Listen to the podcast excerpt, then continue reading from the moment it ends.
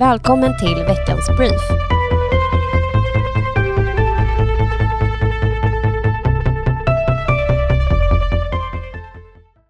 I veckan presenterade finansminister Magdalena Andersson också regeringens statsbudget. Och med oss för att prata mer om det här har vi Johan Packamonti. Du är budgetchef på Moderaternas riksdagskansli. Varmt välkommen till veckans brief. Tack så hemskt mycket. Ja, det är ju så här att den här statsbudgeten har ju nu presenterats i veckan och Magdalena Andersson menar ju att det här är en budget som tar Sverige framåt efter pandemin. Skulle du hålla med om det?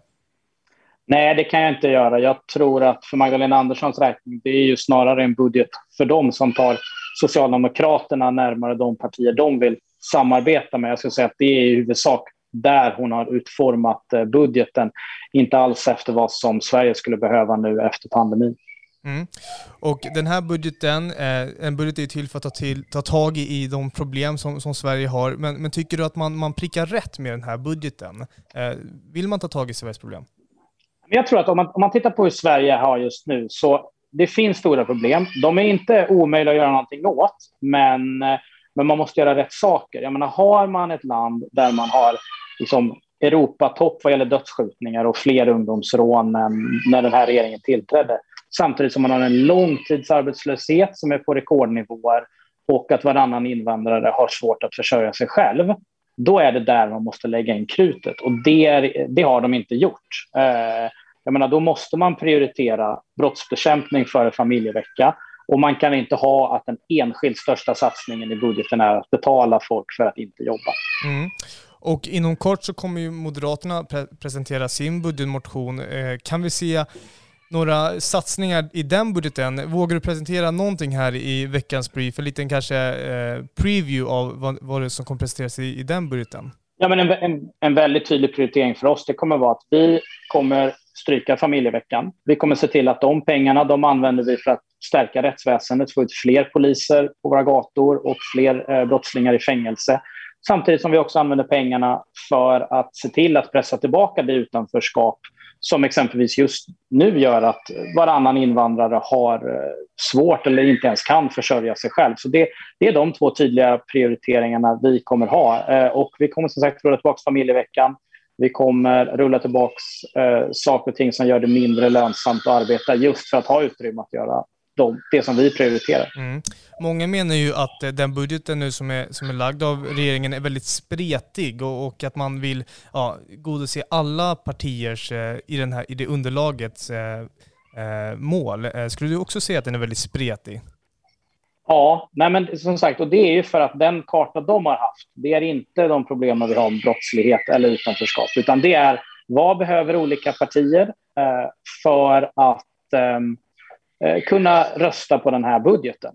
Eh, och det är det som, som har utformat de här. Jag har plockat lite från C, plockat lite från V i någon typ av mischmasch. Och, det gör ju att till slut, trots att man spenderar så mycket pengar, har man inte tillräckliga resurser för att verkligen kraftsamla mot det som är, är Sveriges problem. Så spretigheten står definitivt i vägen för att fokusera på kamp mot utanförskap och brottslighet. Mm. Och eh, för att avrunda det här samtalet, tror du att den här budgeten kommer gå igenom? Det känns som att det, det pendlar fram och tillbaka. Vissa dagar så känns det som att eh, nej, men det kan mycket väl bli så att det är Moderaternas budget. Vissa dagar känns det som att nej, men C och V kommer nog liksom eh, komma hem till, till S för det lider. Så jag, jag, tror att det här kommer vara en väldigt oviss, eh, oviss höst och det präglar vårt arbete. Vi kommer att göra så mycket vi kan från Moderaternas håll i riksdagen för att eh, ha en så bra budget som också så många partier som möjligt ska kunna stödja. Mm. Stort tack Johan Packamonti, budgetchef på Moderaternas riksdagskansli för att du kunde vara med oss här i veckans brief. Tack så mycket. Ja, och som ni hör så jag är ju hemma idag med min eh, dotter. Hon är lite ledsen, jag vet inte om det hörs eh, i bakgrunden. Och det, är ju, det blir lätt så när man pratar om den här budgeten, tyvärr. Det, det är även i de unga åldrarna så ser man att det här är nog inte en budget som, som för Sverige framåt. Stort tack Johan. Tack så hemskt mycket.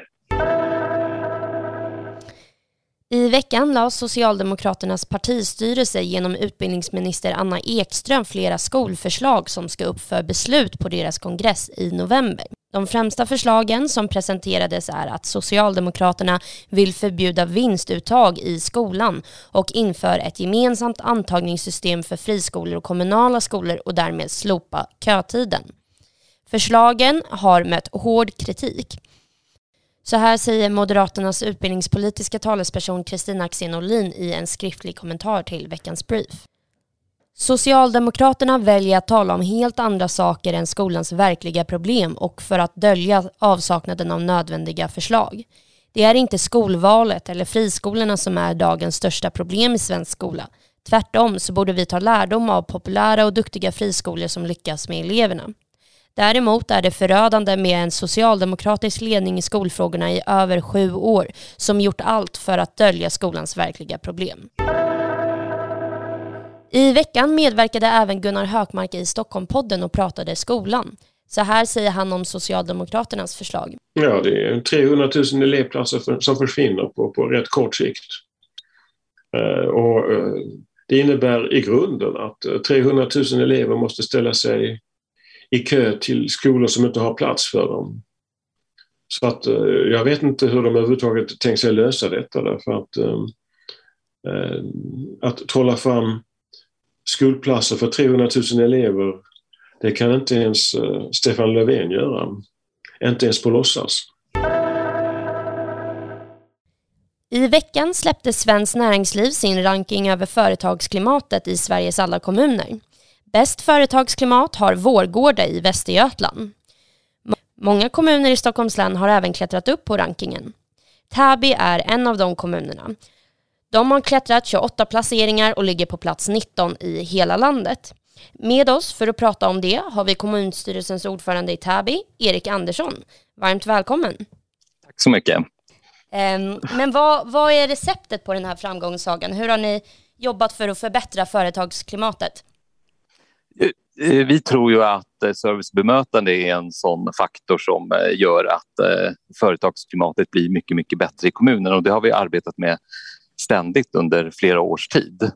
Och det handlar ju om hur lättillgänglig kommunen är för invånarna men även för företagen så att det ena utesluter inte andra. Så är vi väldigt serviceinriktade så kommer även företagen gilla det. Och därför tror jag att vi har just klättrat i rankingen på grund av att vi arbetat med de frågorna. Om man tittar på den delen som vi har klättrat mest, den här sammanfattande omdömet hur det är att bedriva företag i kommunen så åkte vi upp eh, väldigt många placeringar eh, och, det är vi väldigt, väldigt glada för. Det är 75 platser åkte vi upp där. Oj, det är imponerande. Men det, det, är ju så att många företagare beskriver ju otryggheten som bland det tuffaste som finns just nu för företagare. Kriminaliteten gör ju att företag blir utpressade och får sina butiker vandaliserade och, och så vidare. Hur jobbar ni i Täby med att öka tryggheten för företagare? Mm, Täby är ju en väldigt trygg kommun i grunden. Eh, men vi, vi släpper ju inte trygghetsfrågan för det. Och även här så gäller det att man, om man jobbar brett, eh, inte bara mot företag utan mot allmänheten och alla som, som eh, eh vistas i kommunen eh, känner det tryggt så kommer det också företagen tycka att det är tryggt. Eh, och här har vi verkligen satsat på trygghetsvandringar exempelvis. Vi har ju nattvandringar, vi har till och med anställt två egna kommunvakter som åker omkring i, i kommunen och sen så har vi väldigt bra samarbete med grannsamverkan också som också har en bil som åker omkring och patrullerar. Eh, I, och det är ju ett läge då när vi inte ser kanske så många poliser på gator och torg och det, det vill vi ju helst ha. Men det gäller att inte släppa taget om den här frågan utan att ständigt arbeta med trygghetsskapande åtgärder för att eh, kommunen fortsatt ska vara trygg. Det låter bra. Men hur ska ni jobba nu framåt för att hamna ännu högre upp nästa år?